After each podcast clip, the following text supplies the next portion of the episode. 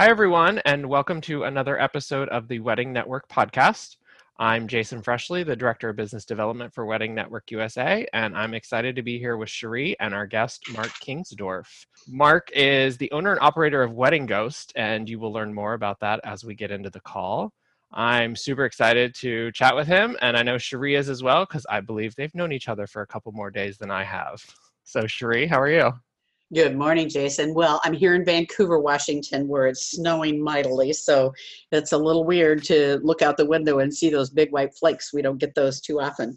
And I'm excited that Mark Kingsdorf is here as well. And his business is actually the Wedding Ghost blogger because he is writing blogs and he has such a wonderful history in the industry and we were just chatting earlier and and we know so many people together but we connected up on facebook the joy of social media which people say oh i don't like that stuff and then mark spied me when we were in wedding mba and said cherie cherie. And so you know it's how we learn to expand our marketplace. So i'm really excited to welcome mark today and ask him to tell us about his history in the industry and where he's going from here. So good morning or good afternoon mark uh, good afternoon from uh, sunny St. Petersburg, Florida. So we, we don't have the snow here. We're supposed to have record highs, so a little a little different here. So tell me how you got started in the wedding industry. What what drew you to the industry, or was it like somebody just snagged you into the industry?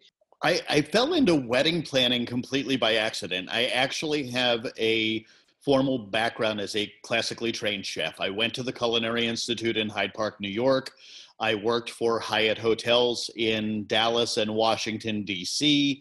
I was executive chef for the Smithsonian and ran food service and catering for three museums, and then moved home to suburban Philadelphia. And the restaurant that I became the chef for, and eventually one of the owners of launched off-premise catering and i was doing off-premise catering for weddings which is really how i got in the mix with weddings uh, several years into the company i decided i really hated business partners oh. and oh. was working on a line of gourmet cookies and muffins and a friend of mine reached out and said i've got a couple they're having problems with their caterer for their wedding can you chat with them and see what you come up with well, turns out the caterer was someone I had grown up with, and we worked to get a new space that he was developing up, running, decorated, did the client's wedding there.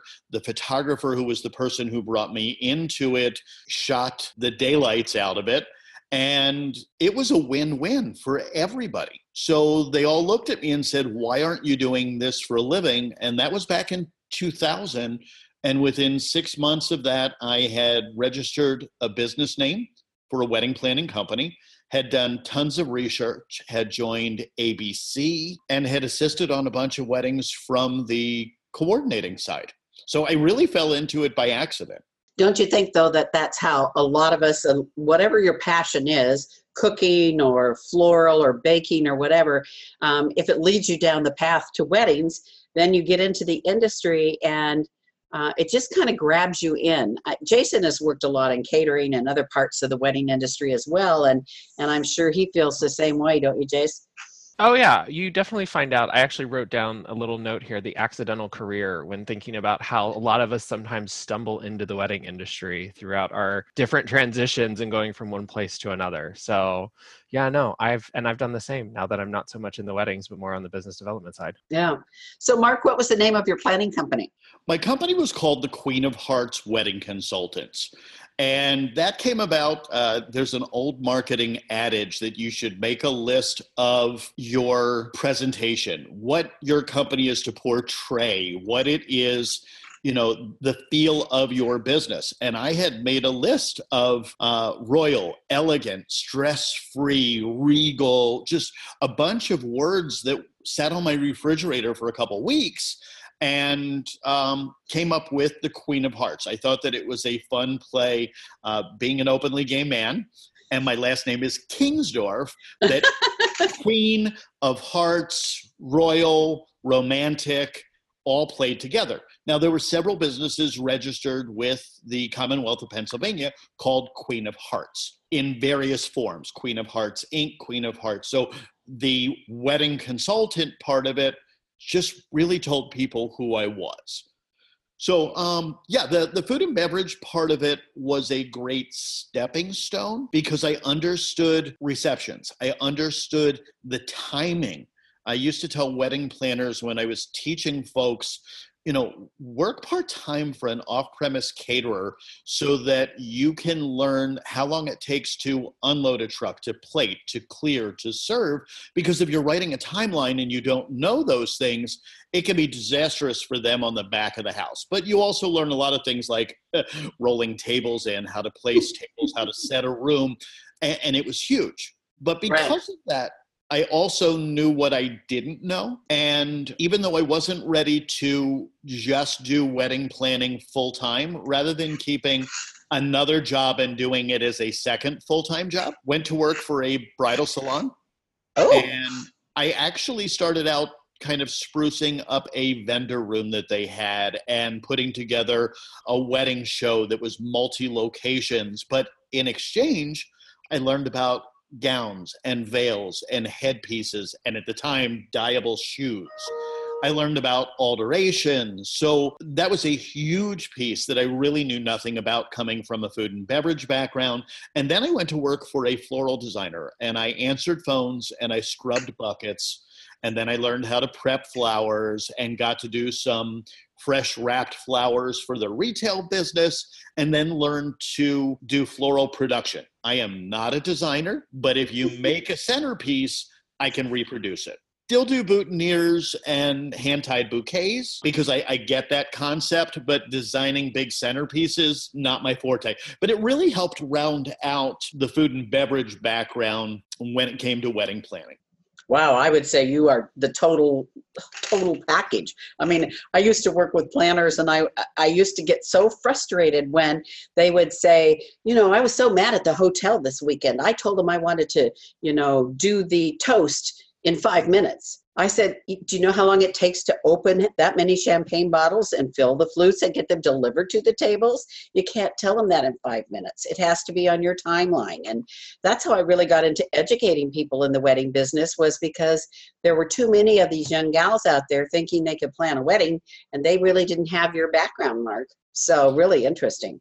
Yeah, and it worked really well building relationships with caterers and venues because they knew and respected what my background was that I wasn't the I had fun planning my wedding so now I'm a wedding planner. Yeah. And I think on the side with my couples it attracted foodies. It attracted, I, I, was dealing with the Food Network generation. They were couples that grew up watching the Food Network and liked interesting food, didn't want rubber chicken, may yeah. not have wanted salad, entree, wedding cake. So, did a lot of work with caterers to do custom designed menus that incorporated the couples' likes and dislikes. And then, even things like teaching couples that you know, I, I love escargot. I'm not doing escargot as a plated appetizer for 150 people. But I can go ahead and do escargot and puff pastry as a butler passed hors d'oeuvres because if I don't like it, there's shrimp, there's a cheese display, there's yeah. something else coming along. So I, I, encourage them to play with a lot of their favorite foods during cocktail hour and then do things that were a little more um, mainstream for the body of their guests to be able to enjoy during the dinner. But even then, we had a lot of fun with the way that things developed with a lot of my clients. Well, I think that the food is such a big piece of the event that it's interesting. Uh, I love that you say, you know, it was like the Food Network generation because here in Oregon, you know, we're like heavy, heavy, heavy foodies. And now we have all the food trucks. And it's been so much fun to watch the transition of places where they allow food trucks to pull right into the sort of warehousey space and have the events there. And it's really changed the concept of, of weddings um, here in the Northwest and probably in a lot of cities around the country. So you were there, you were doing that, and then all of a sudden you were in Florida. Did you get tired of what happened? Well, my husband and I had a five year plan. We Oh, decided we we really were over the cold weather and the snow. So um, we had started to put together a five year plan to come down to Florida, and we got massive snow the first two years.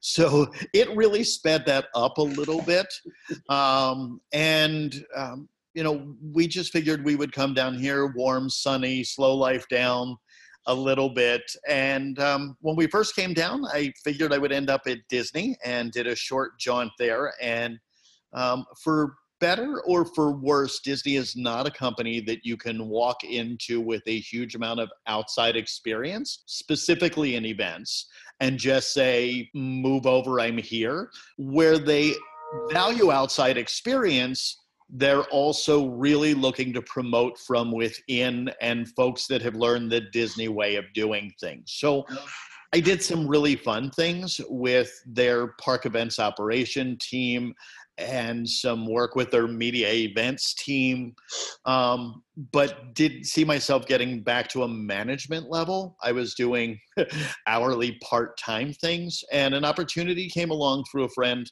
to take over a director of weddings position, wedding sales. Uh, at a family run resort in, in Central Florida. And I did that for three years. During that time, my husband was driving an hour and a half each way to work, Oh, uh, three and four days a week. And I was 40 minutes north of our house. And we both decided we wanted to be over on the water and we wanted to um, uh, li- live that beach life a little bit. So his job was here already. And I was looking at something that I could do from home, free up some time. And I had already been doing some for fun blogging for a couple friends in the industry. And the blog for my former company was still getting such great SEO that a photographer I know reached out and she said, What did you do when you wrote everything on that site? Because you're still coming up page one, page two. Nobody has blogged in almost two years. So, took a good look at that and what I was doing for friends and decided that I wanted to write, but I only wanted to write for wedding, event, hospitality. I didn't want to be the average freelance writer. Um, and what I found was that there are a ton of wedding professionals out there who don't blog on a regular basis. There are a lot of people who haven't blogged six, eight, 10, 12 months. So they're not getting that search engine optimization with the you know web crawlers finding new content and keywords on their site they're not engaging with their couples because they're not posting any new content. And truly would you read a wedding magazine if you came back there three four five times and they had put any new information in it? So same kind of thing with their blog. And eh, i currently write for clients from puerto rico to beverly hills and they are wedding planners caterers photographers decorators um, all kind of right in my wheelhouse of my experience in weddings and events. So uh, that's been a big piece of the marketing. The second part and the wedding ghost name is that i am truly a ghost writer. I write for clients behind the scenes, just like a member of their team would. They typically send me photos in Dropbox or, you know, a, a little bit about the couple. And then I pull photos that I can build a story around. And then I go into the details about the type of gown she's wearing, about the venue. I read a lot of their social media and then I post it for them. I'm not just writing text. I'm actually going in and doing keywords and backlinks and tags and alt tags for all of their writing. I'm changing photo titles to things that people are actually searching for, names that they're searching for. Most of your uh, followers, if they were to right click on their own photos and open it in a new window, would find that it probably says xyz51.jpg and then 500 pixels by 300 pixels. Um, and not things that are being searched for like white wedding bouquet, peony wedding bouquet, small bite entrees, those kind of things. So I do a lot of work with their sites in order to maximize their search engine optimization.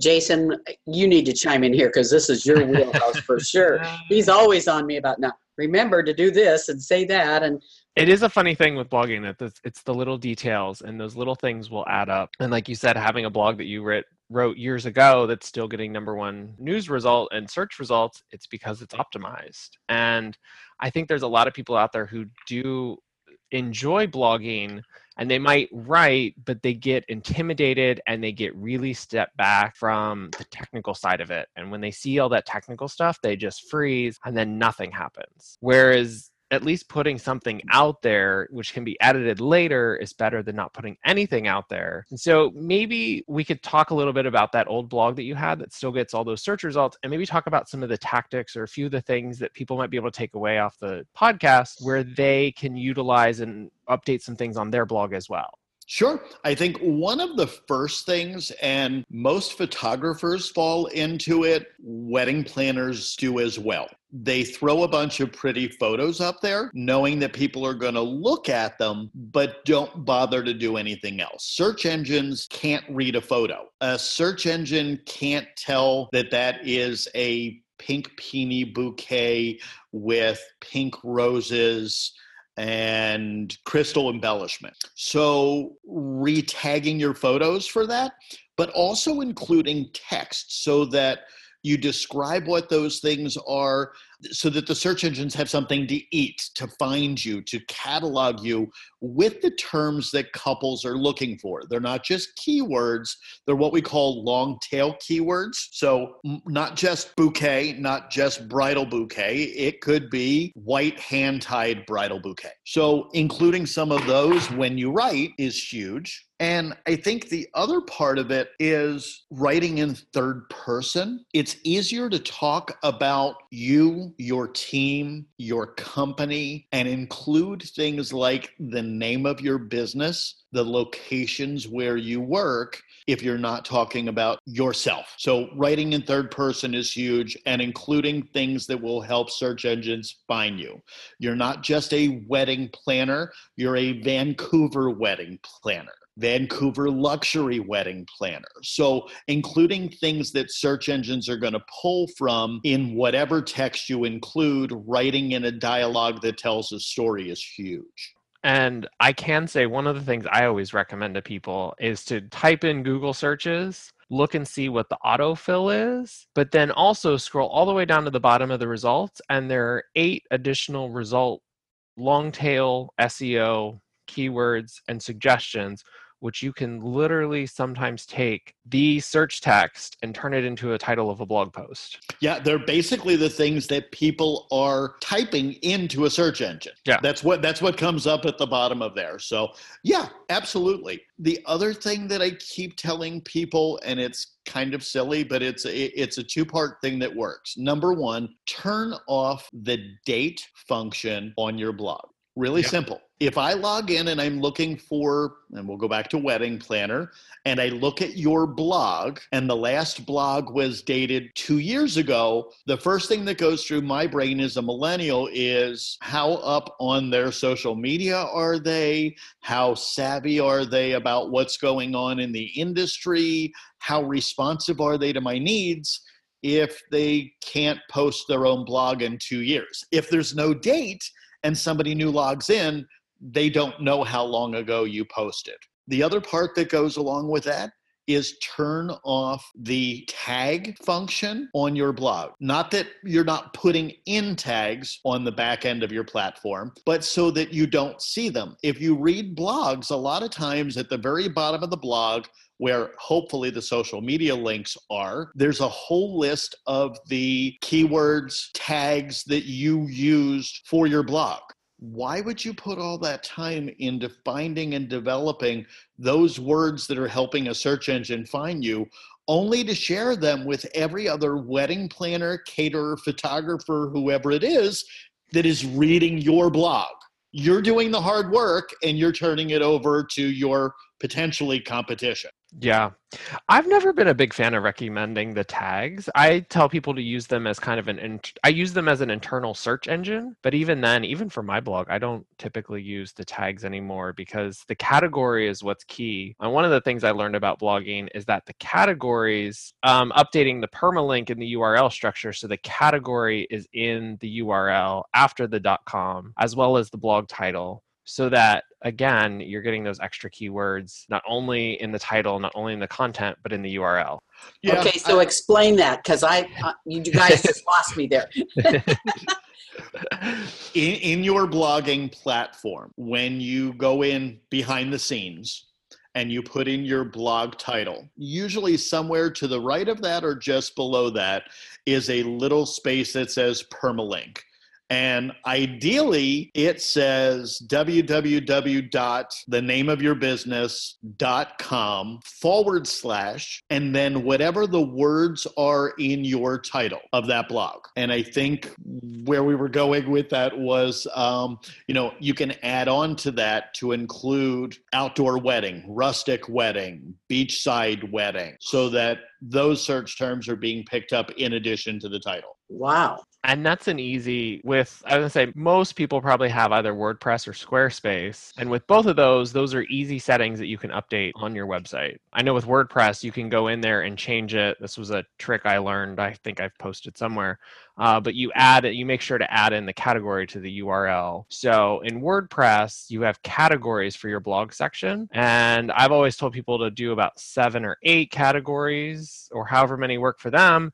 but to make sure those categories are also things that people are searching for because it gives an added boost at times so mark how do you think I mean, we say what, what people are searching for. How does the average uh, florist know what the hell people are searching for? Um, I, I, think it's pretty easy to figure out just from talking to your couples. Okay. I had a package that was essentially month of that was called simple, elegant, and stress free. And the reason that I called it that was because every bride who called me when you asked them what they wanted for their wedding, they said, I want a simple, elegant, stress free wedding and I'm like, uh, okay, I'm hearing this time and time again. Why don't I just call a package simple, elegant, and stress free and see where that goes?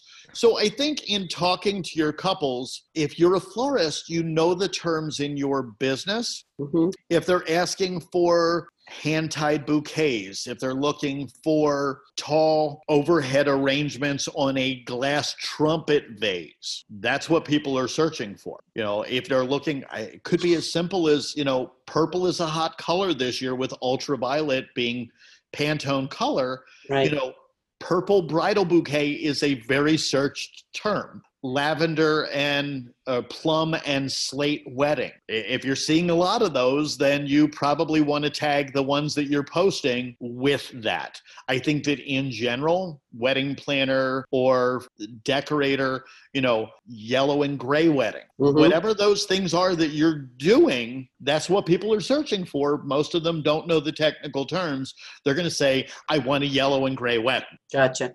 So, do you think, in terms of past blogs that people have, if they remove those dates, as you said, that they could repurpose them and you know maybe update some of the pictures or whatever? Is there a way for them to take that and and make that content that might still be a valuable educational uh, process for people?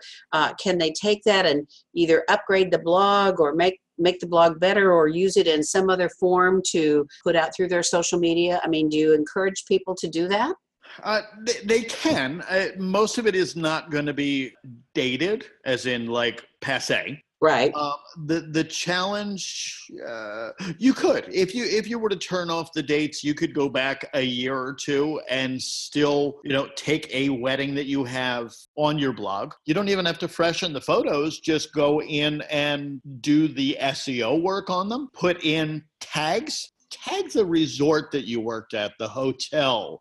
If you're writing and you include the name of a professional partner, do a hyperlink to their website if you're writing about Pantone, about a color of the year, link to Pantone so that people can see exactly what that is. It also gives you great SEO because that's a viable link to something people are searching for you know, just freshen it up with some searchable content. And then you can take that that link, that permalink that is the name of the blog, and feed it into your business Facebook page to give you content. I mean, I encourage all of my clients when we do a blog, I send them a notice that it's up on their blog.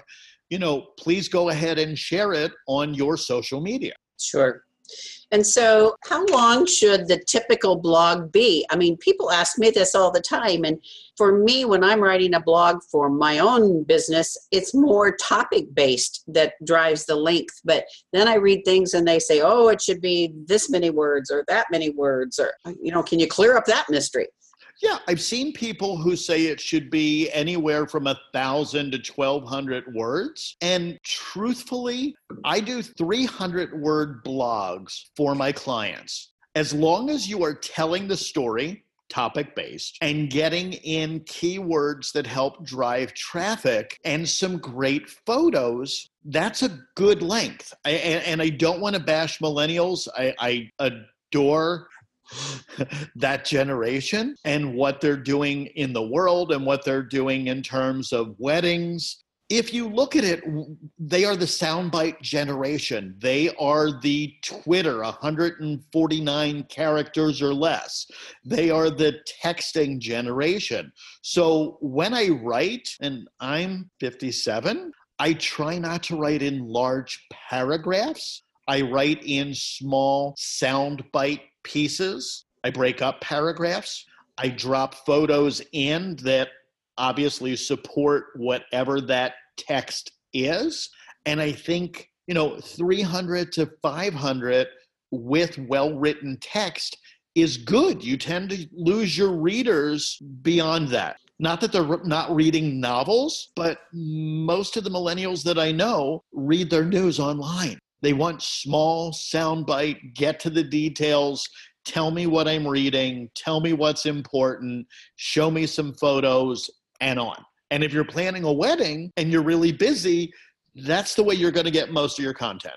And it's also when you break up the content like that, you allow people to skim it yeah. and you allow them to kind of go through and you can bold something or italicize something or underline something or put a bullet different, you know, just editing and techniques you can do so that people stop and see the important part of the blog if it is short or even if it is long. And, the reality of a blog, truthfully, is a 50 50 split. I think 50% of it is letting your prospective clients into your world let them see beautiful weddings or whatever it is that you've done. Let them learn a little bit about you and your personality. And it doesn't have to be a novel. The other 50% is searchability. You are feeding search engines. So, making sure that you've got text that is feeding that search engine, that they're going to find you, that they're going to be able to catalog you targeted for your your experience your ideal client your location in the region what you do for work including that kind of information is the other 50% so how did you get involved and knowledgeable about that piece of the the world when you came from being executive chef and owners of a business and then and all these things? It's like wow mark this is like a whole nother chapter. it, it is. And it's funny because I think in school, creative writing was always my strong point as far back as junior high school, working on like the school newspaper and, and those kind of things. But uh, whoever it was that said, necessity is the mother of invention. When I started my company in 2000, I had a marketing budget of zero. Right. I, I was printing trifold brochures on my own computer. I was hard copy printing contracts on my own computer. I paid somebody to do business cards, but for the most part, you know, it was a budget of zero. So when the internet really started to develop, and admittedly, I started with an AOL email address, we go back that far, um, I got a blog right away. Um, through several friends of mine on the industry, I was probably one of the oldest guys on Twitter when it started. you know, I've been on Facebook forever just because I could share about myself and my business in those platforms and it cost me nothing. Right. Just your time. Yeah. Yeah. So, you know, it, it was learning about how to let people into my world. I do a blog for fun because I ghostwrite and can't share who clients are. I started a blog called authenticallymark.com and I it started with a hashtag that was authentically mark and anybody who really knows me knows that there is really no other version of mark if it comes to my brain it comes out of my mouth and if I drink vodka there is no filter at all but um, it is part rant part travel part cooking part life adventures but it gives people an insight into my writing style for me, which is going to be different than my writing style for a client, and, just who I am. And it really mirrors what I did with Queen of Hearts because I, I shared about our team, I shared about the charity events that we were involved in you know the the things the classes we were going to and the associations we were part of because it established me as an expert in my market. Sure. Yeah. So this, this was just kind of an offshoot of that. It was things that i just kept reading and learning about how to write better blogs and how to get better search engine visibility and having fun with my writing and so I know I want to go back to the wedding ghost blogging business for a minute because I know some people may have the question well, how can you write blogs for so many wedding professionals who are all planners or who are all officiants or venues? And kind of maybe how you structure who you talk to or who you who you write for and where your limits are. Sure really simple. I decided that I was only going to blog for one, and I hate using the term vendor. Wedding professional. Thank you. I, I, everybody in the world uses the term vendor, and that's the guy with the hot dog stand. Yep. Um, one one wedding professional in any given category, in any major market. So if you are in, and I'll take Orlando because I live there, one wedding planner, one caterer, one photographer, and and done. St. Pete, same way. Um, fortunately, with my background and my connections through you know years in the business and speaking nationally at a, a number of conferences my base has been really spread out which is kind of cool. So i haven't had a lot of competition. Obviously having been in philly for so long there were a number of people who came to me in the same categories and were like please write for us. I'm like sorry already blocked. And then so i guess your clients are probably coming from word of mouth slash just being in the industry for so long a good bit of it. A good bit of it. I'm actually doing some um, B2B writing for um, a national wedding website right now that I've just started. So hopefully that will take it out to other people who may not have known me or people that have known me over the years but didn't know what I was doing now. Um, so yeah, a good portion of it's been word of mouth right now how much creativity or i should say like inputting the voice of the business into the blog? You know i know sometimes that might be a challenge for people but i know i'm sure writing so many you're able to capture that business when helping to write the blogs for them. Yeah absolutely. When we start out i typically talk with a client a decent amount find out about the history of the business. I read through if they've got old blogs a ton of those to see what it is that they've shared, what their personality is, if they've taken the time to talk about their staff, the people that are client facing, letting them see their chef, if the chef is developing menus, other activities that they're in, what kind of charitable events they're part of. So I read a ton of their website any of their old blogs. I have clients that are just building a blog and starting out fresh um, I also look at clients' social media. I look to see what's on their Instagram, their Facebook, their Twitter, so that I understand their voice and, and what their style is. Are they a luxury brand? Are they more, you know, mom and pop down to earth? Do they focus on rustic weddings? Is their style light and airy? You know, what what is it about them? It's interesting to me because I think about having the energy that it takes to be involved with this many different types of businesses, and yet it's all basically in our umbrella industry. And I think, you know, because of your vast experience, it just really helps when you're writing these blogs for these different types of companies. And how exciting for them because, you know, the content uh, we just keep seeing over and over again content is king, content is king. And yet, I don't know. The other question I was concerned about is all this talk about content, but how relevant is it? And then, how often should we be blogging as a business? If you're a florist or a planner, how often should you be blogging? I see a lot of folks that are, if they're blogging regularly, mm-hmm. it is once a month. With my clients, I blog once a week or at a minimum every other week. When I had my own company, I had planners that worked for me and they were required to give me one blog a month. So with four team members plus myself we were blogging at least once a week. So i would get their content i would fluff it a little bit and upload everything with the tags and all of the links. So that that's a good standard and i do a great mix with my clients. It is not necessarily real wedding real wedding real wedding real wedding Mm-hmm. It may be real wedding this week. It may be a planning tip, a top 10 first dance songs, a bridal bouquet style. It could be any number of things. Then you've got the option of talking about team members, about charitable activities that they're involved with.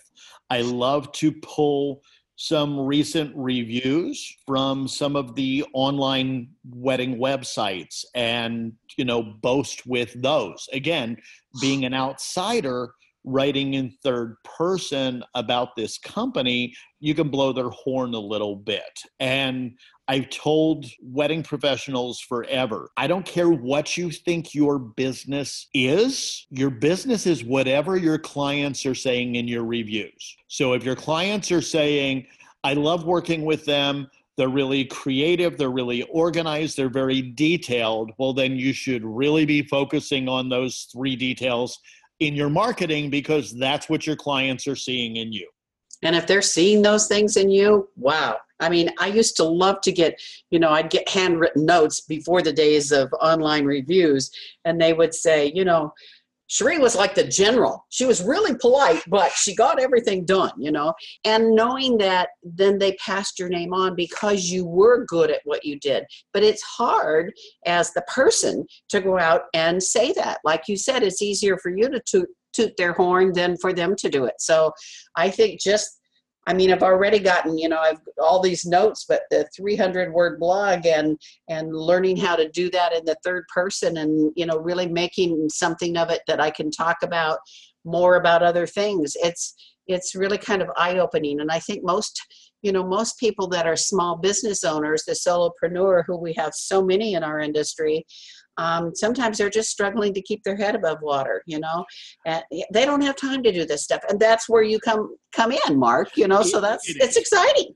And and I came from that background, so I understand it, but I understand the importance of sharing that information as a tool to to market your business. So you know i've made sure that it's affordable um, i have a client that had someone freelance writing background knew a little bit you know ab- about weddings that was doing the writing but was then kicking it back to her to pick pictures to support it to do all the tagging and she was spending 60 to 90 minutes a blog investing in that where i take on that piece of it and because of my background what I'm hearing back from clients are that because I have such a well rounded background and I'm not just a freelance writer, I'm a mm-hmm. master wedding planner. I they they send me photos in Dropbox. I look at which ones fit together and tell a story and show the details of their business, of what they brought together for a curated team, the details that they actually produced for that client, the details that people are searching for, and then write a narrative to go with those photos. So basically, they Dropbox photos and they send me a paragraph that says Janie and John met in college. They love to travel to Tuscany. They did a Tuscan feel. And then I just run with those details and how the photos and the details support that story. So exciting to me because it's like I could see if I was still in that side of the industry, I'd be like, sign me up, Mark. This is you know i don't have time to do this yeah. and you say it is affordable i'm not going to pin you down to pricing but it is something that a solopreneur could afford to have at least one blog a month yeah I, like i said I, I typically am not doing a lot of one blog a month every other week is usually the minimum right. okay. of what i'm yeah. doing but i'm i'm a solopreneur yeah. and i'm you know happy to chat with people about a program that would help them. Oh, that's if, wonderful. If it's once a month, they just have to understand that you are not going to see the search engine results as rapidly over a year with 12 blogs as you yeah. would over a year with 52 blogs right 26 blogs right absolutely there's just more content there to feed those search engines right so any other fabulous tips you want to share with our listeners today?